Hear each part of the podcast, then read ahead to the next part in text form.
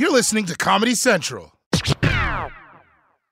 Experts claim there is nothing tougher than a diamond. But at Diamonds Direct, we beg to differ. Have you ever met a mother? Strong, radiant, timeless. This Mother's Day, give her the gift that meets her match. With diamond jewelry starting at $200. Plus, Diamonds Direct's exceptional quality and unbeatable everyday price, you're sure to give her a gift that wows this generation and the next to come. Experience the thrill of jewelry shopping done right at Diamonds Direct. Diamonds Direct. Your love, our passion. Survivor's back, and so is On Fire, the only official Survivor podcast. And we have a twist a new co host, the winner of Survivor 45, Dee Valladares. Hi! Listen to On Fire, the official Survivor podcast on Apple Podcast or wherever you get your podcasts. January 20th, 2020. From Comedy Central's World News headquarters in New York, this is The Daily Show with Trevor Noah, Ears Edition.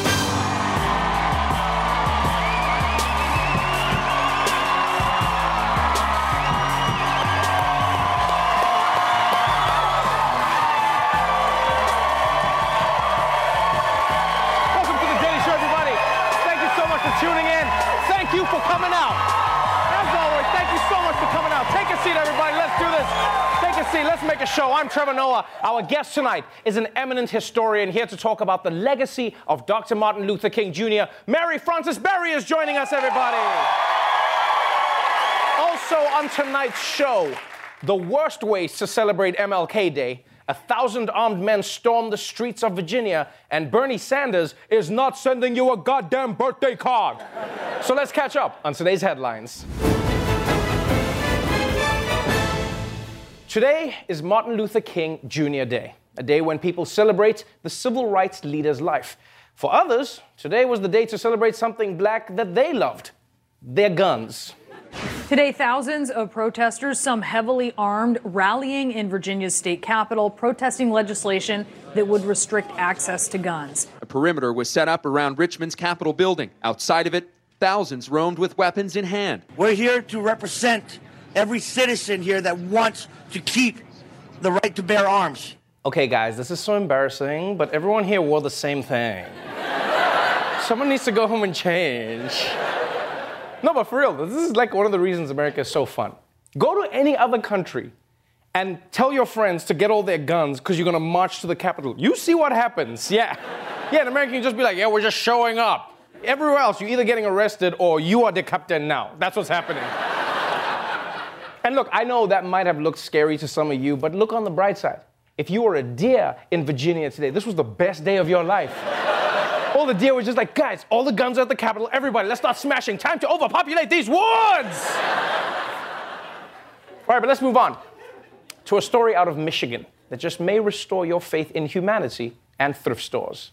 We have a Be Kind story about a guy who literally was sitting on a small fortune. Meet Howard Kirby, who found $43,000 in a couch cushion, actually $43,170. Kirby bought the couch last month from a thrift shop near his home in Michigan. He kept complaining that the cushion was uncomfortable. So his daughter opened it up to see what was going on, and she found all that cash. Kirby went back to the store, learned the couch's original owner actually passed away last year. The be kind part of the story is that Mr. Kirby gave the money to the late man's relatives. Wow. This guy found $43,000 in a couch. Who owned this couch? Bill Gates? Like, who owned? No, because I've heard of losing coins in a couch, but who was like, oh, where did I put my $50,000? Ah. But this guy is one of the nicest human beings ever. He returned $43,000. I'm not gonna lie, that's way nicer than I can ever be. I don't play those games, man. Finders keepers. Yeah. I won't even return a rental car. I'm just like, yo, it's mine. Hertz will call me like, sir, you didn't return the car. I'll be like, I don't know what you're talking about. But while I've got you on the phone, how do I connect the Bluetooth if hypothetically I happen to drive that car again? I'm just saying.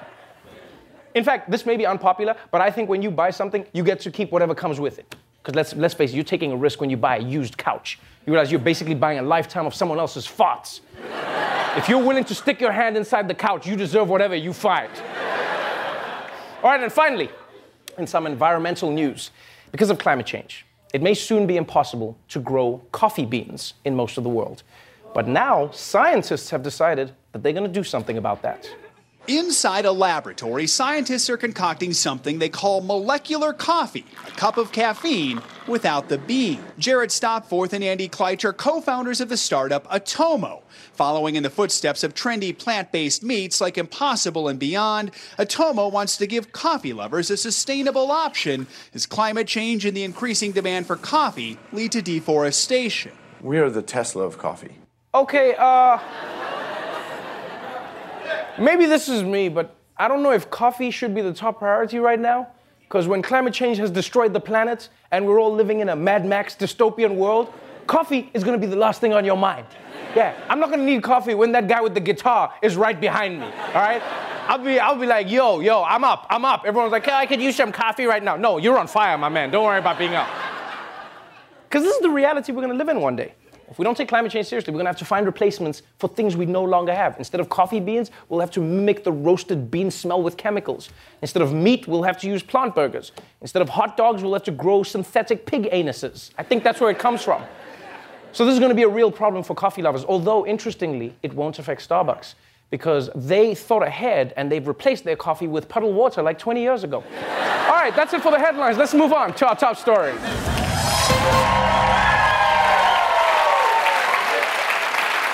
We are now exactly one year away from the next presidential inauguration, which means this time a year from now, we'll either see a Democrat up there taking the oath of office, or we'll see Trump zipline in from the Washington Monument wearing a cape made out of his tax returns.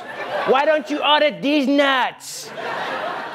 But before we get ahead of ourselves, the Democrats still need to choose their nominee. So let's catch up on the latest developments in the Democratic primary race in another installment of World War D.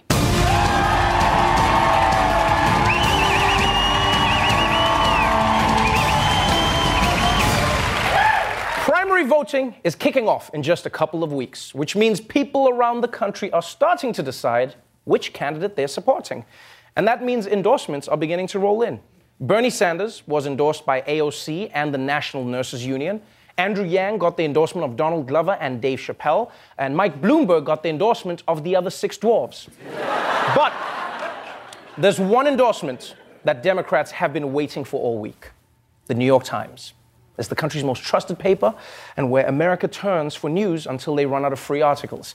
And last night, in the middle of another super contentious primary season, the New York Times decided not to decide. Democrats running for president are getting a boost from the New York Times editorial board. For the first time ever, the paper endorsed two candidates in the primaries Elizabeth Warren and Amy Klobuchar. The Times says that Warren is the best leftist candidate, while Klobuchar is a centrist choice.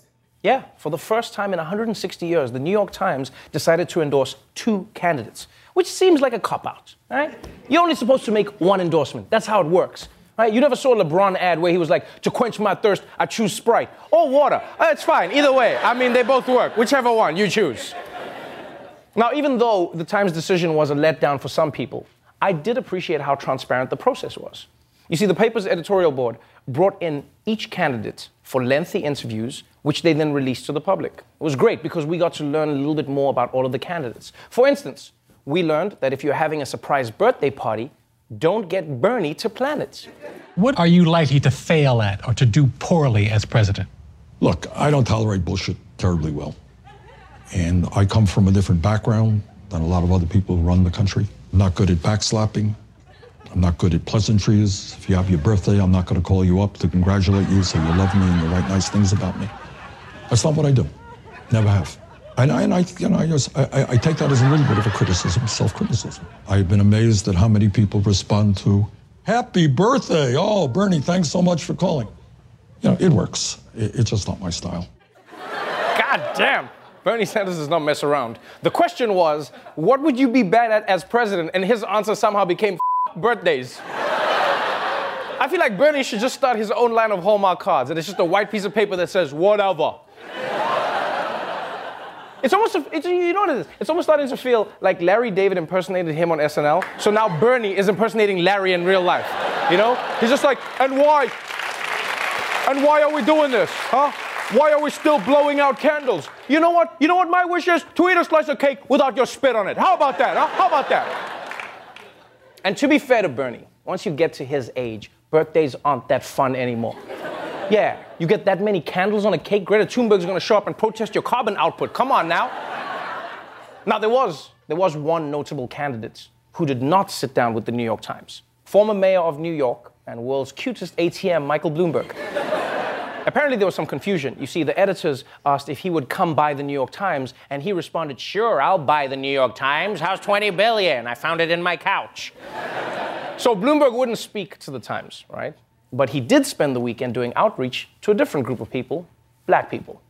Michael Bloomberg hoping to win over black voters. He gave a major speech on race in Tulsa, Oklahoma on Sunday. Bloomberg attempted to connect with black voters by discussing how he has benefited from white privilege. The challenge of African American wealth creation today is inextricably linked to the racial inequalities of the past.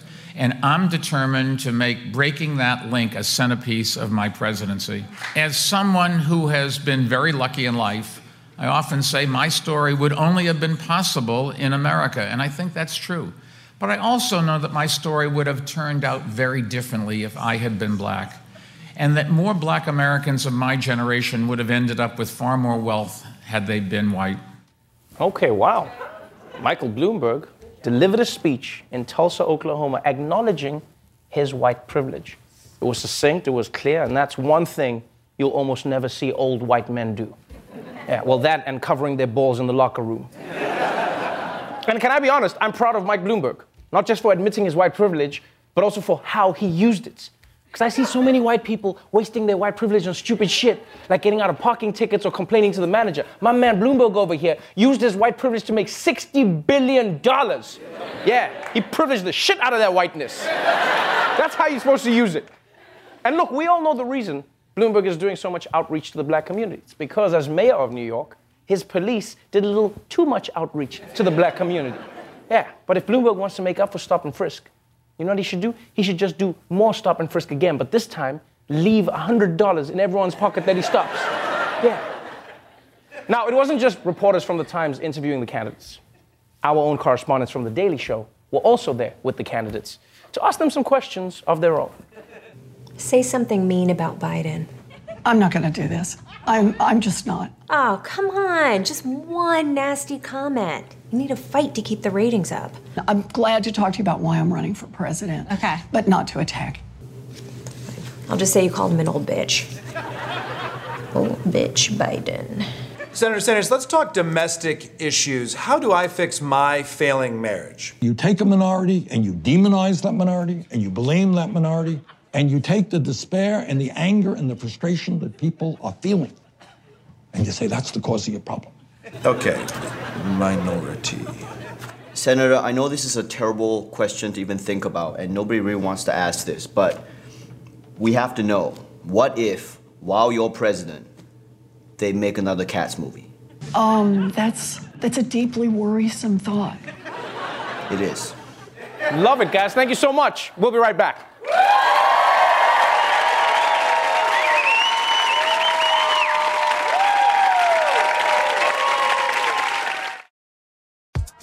Love the Daily Show Ears Edition? Then help us get to know you so we can keep creating the content you love. Go to cohst.app slash TDS or click the link in this episode's show notes to fill out a quick two minute survey and tell us a little bit about yourself.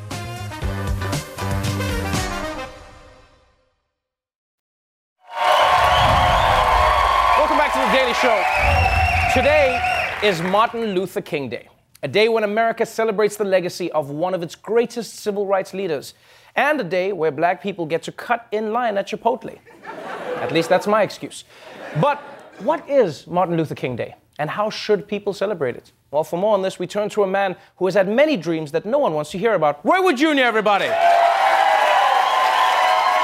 Welcome, Roy.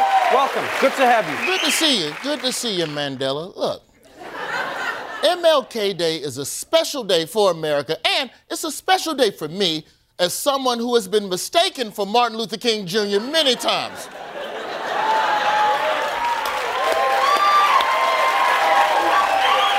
But, but as we get further and further away from his life, it's easy to forget what he was really about, which means sometimes people celebrate him in a really up way. So today, I'd like to show y'all some of my favorite MLK ups, like this one. The holiday didn't go as planned for some today. A business in Duluth, Minnesota created controversy when promoting a sale in honor of the civil rights leader. The sign posted at the shop read MLK Day sale 25% off everything black. But the owner says it was just misinterpreted.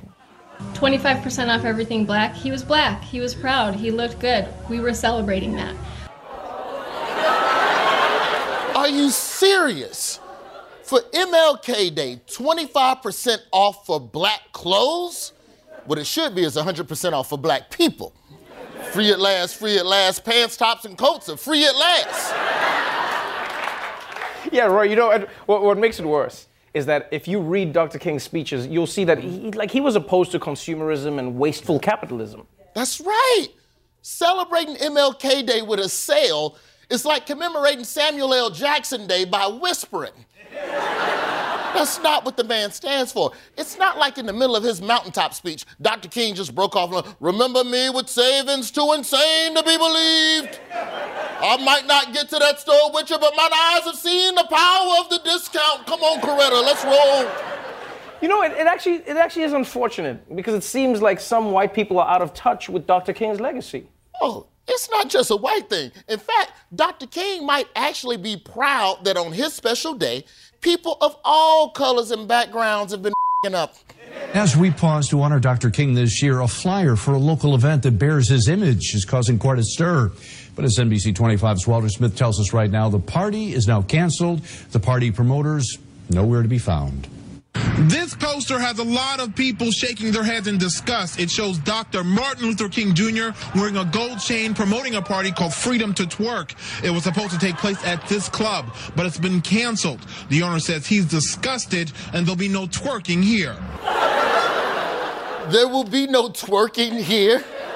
Sound like Gandalf in a Tyler Perry movie. There will be no twerking here. And then, you know, the strippers fly all over the place. and also, how are you going to Photoshop Dr. King with gold chains to try and make him look cool? He was already cool.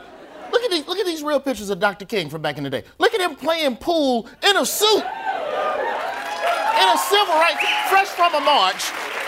That shot's so cool, it doesn't matter if he misses. And here he is making the library look cool. Standing in front of books like they stacks of money. But this, this, this is my favorite Martin Luther King wearing sunglasses inside. Trevor, he could have taken that call in private, but he left the door open for the haters.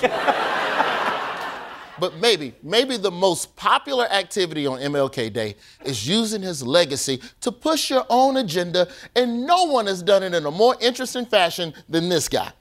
I believe that Gun Appreciation Day honors the legacy of Dr. King. And the truth is, I think Martin Luther King would agree with me if he were alive today that if African Americans had been given the right to keep and bear arms from day one of, of the country's founding, perhaps slavery might not have been a chapter in our history.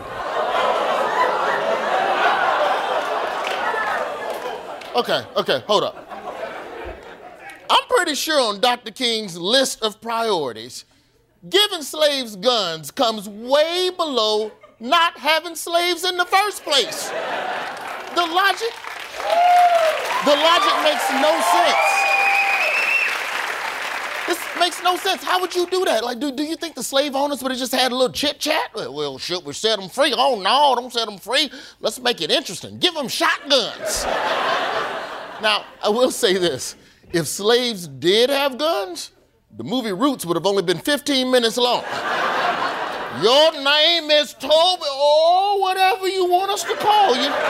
It's cool. What is it? Kunta? Okay, okay. so, so Roy, we've seen people mess it up, you know, with sales or, you know, with their own agendas, but what is the proper way to celebrate Dr. King's legacy? Listen, man, it's simple. MLK was for racial equality, economic justice, and stood against the exploitation of the poor. And he did so because he knew that one day our great nation would rise above bigotry, injustice, and poverty. And on that day, my friends, there will be twerking for everyone, everywhere. Where would you and everybody? We'll right back.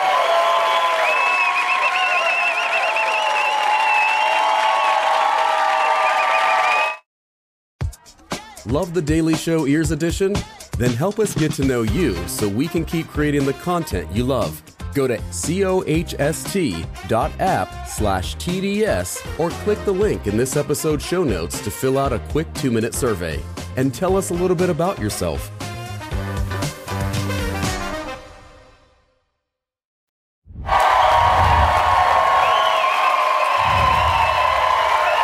Welcome back to the Daily Show. My guest tonight is a civil rights activist who served on the U.S. Commission on Civil Rights under five presidents, including as chair.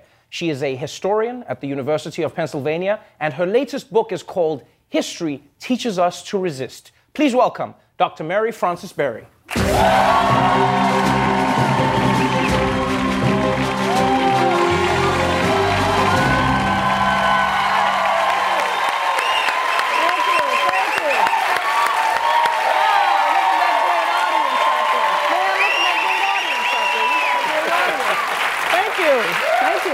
Thank you so much Yes. for being on the show. Welcome to the Daily Show. Well, thank you. And before we get into the book, I just wanted to say I honestly have met few people who have lived as much of a life as you have. You mean I'm old? No, as some people are old, but they haven't lived life. Ah, Okay, all right. They really haven't because because reading through your story truly fascinated me. I mean, you know, you were at the forefront of uh, opposing the war in Vietnam. You know, you were one of the key individuals who fought for the American government to impose sanctions on the apartheid government in South Africa. You've been fighting for equality in America for a long time. You've been on the front lines and you're a friend of Dr. King's family. If you look at MLK Day today, and you look at how people have warped his message and his image, etc. What do you think is the biggest misconception people have about Dr. King? The biggest misconception is that Martin Luther King was a dreamer who had a dream. Every time I go someplace, people get up and say, Yes, he was a dreamer. He was always dreaming. Well, that's because of the speech and the part that's taken out. Uh, Martin Luther King believed in the right to vote. The first speech he gave in Washington at the prayer pilgrimage in 1957, his coming out, as it were, in Washington, was about if we ever got the vote, mm-hmm. everything would change. We'd have justice if we just got the vote. That was even after a year before they had done the boycott, the Montgomery boycott. But over the years, as he evolved, he saw, hey, the vote is important and we should get it, and he continued to fight for it. But voting by itself isn't going to give us justice. And he concluded that protest is an essential ingredient of politics. You see, politicians want two things. They want you to vote for them, and they want to get re- get elected, and they want you to vote for them so they can get reelected. Right. Those are the two things they want. but the thing you have to want is to make them do what will give you justice and equality in this country, and they won't do that unless you make them do it. That's and really that's where protest is involved. Martin Luther King believed in nonviolence. He learned about it, he believed in it, he and Coretta believed in it. It was at the center of their lives. When I say protest is an essential ingredient of politics, I mean nonviolent protest. And the book is about the kind of nonviolent protests you can engage in, which will make change. It will make government officials who you elected actually do what they promised they would do. Isn't that unique? How interesting that they would actually promise to do something and even try to do it. Uh, you know what I'm saying? uh, say you. But that's what, and the other thing the book is about is how every generation has to make its own dent in the wall of injustice. Young people, you know, you have to pass it on. All the movements that I talk about in that book, in which I was involved and at the center of some of them, it didn't happen overnight. You didn't go out and have one march, or you didn't go out and have two marches. Uh, we went on for years until we were able to make change. So young people have to pick up the torch and move forward with it and make their own dent. It takes a long time for it to happen. And Martin Luther King stood for all of that. He didn't live long enough, unfortunately, his life was taken. But in the time that he had with us, he modeled all those things for us. There was another thing he modeled, which was you don't have to be perfect in order to be good and to have a good message. You don't have to be personally perfect mm-hmm. in order to. Uh, what you look at is what people do in the cause and what sacrifices they're willing to make. And that doesn't mean that everybody should go out and die. That's not what I'm talking about. What I'm talking about is we worked hard to end the draft and we succeeded. I can show you, and if you read what's in the book, you will see that we succeeded. When we wanted the Americans with Disabilities Act passed in the Congress, we used strategies and tactics to make it happen. Right. And what you have to do when you protest is keep changing what you do. Don't do the same thing over and over and over again. People get tired. If you did the same thing on your show every night, people would say, ah, and they wouldn't watch you. Change it up. Or if you were like the, the team that played uh, Kansas City Right. yesterday and they just kept on doing the same thing. And I kept saying, why don't you do something different? You see? So, uh, So that- so that's- that's really interesting. So if you want, if you want student loans forgiven, so you don't have to pay off all that Right. debt, whatever it is you want, organize people, mobilize people to do it in a nonviolent way. Put pressure on. You have to make politicians do stuff. Do you think yes, that climate change? Right. Make them do it. Do you think then our generation has become complacent in thinking that a moment of giant protest counts as, as the duration of protest? Because in the book, you, you talk about how, for instance, with the uh, uh, apartheid movement, the anti apartheid movement, it took two years for you to get the American government to do something. So do you think our generation goes, we have a big march, it trended on Twitter, and now we're done, and we think that's enough, whereas it's supposed to be an ongoing affair? Twitter, putting something out on Twitter is not a movement. You can inform people through Twitter. It's very useful for that. Facebook, they're all useful for that. Also, you can be kept under surveillance by the people who are watching you while you're doing it. But do you have to, what I learned over time, and Martin was an exemplar of that, you have to be present in the moment. You have to do something yourself. You have to be there. You have to put your body on the line. You have to be willing to go to jail. You have to be willing to say, Here I stand, and you will go no further because I have moral authority in what I'm doing. So use any kind of media for communication and get in touch and stay in touch. Although we used to use mimeograph machines and get ink all of our fingers and all of that and the rest of it. But you can make change. So the lesson of all this is in this book is if you read it, if there's a change you want to have made, sure vote. It's an election year. But don't just vote and then go home and say, all right, I did it. Now, four years from now, I'll come back and do it again. That won't get us anywhere. That won't end inequality, and that won't change us and get us justice in this country. If you could organize, yeah. If you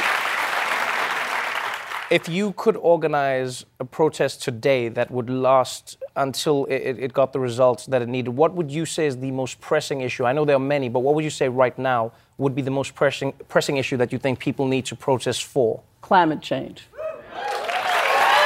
Because climate change affects all of us without regard to race, or class, or whatever it is. We may not understand that it does, but it does. So I would do it in a way to try to explain to people not just the morality of it, but how their lives are in danger and the lives of their children and so on, and find messaging mm-hmm. that would help to do that. And the messaging takes time.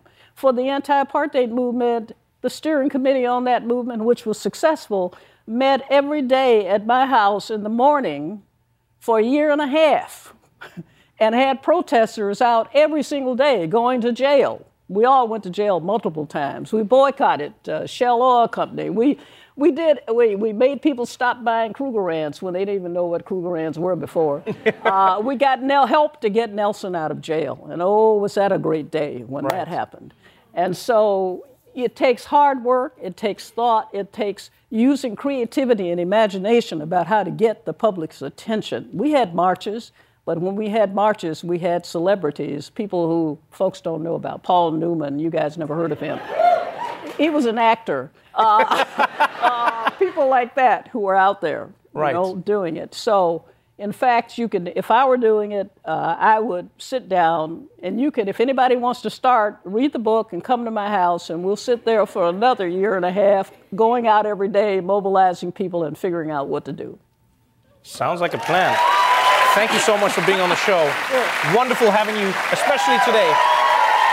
History Teaches Us to Resist is available now. Dr. Mary Frances Berry, everybody.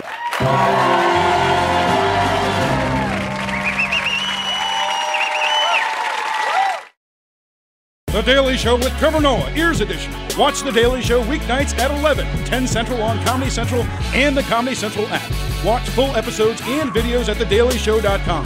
Follow us on Facebook, Twitter, and Instagram, and subscribe to The Daily Show on YouTube for exclusive content and more. This has been a Comedy Central podcast. Survivor's back, and so is On Fire, the only official Survivor podcast. And we have a twist a new co host, the winner of Survivor 45, Dee Valladares. Hi! Listen to On Fire, the official Survivor podcast on Apple Podcast or wherever you get your podcasts.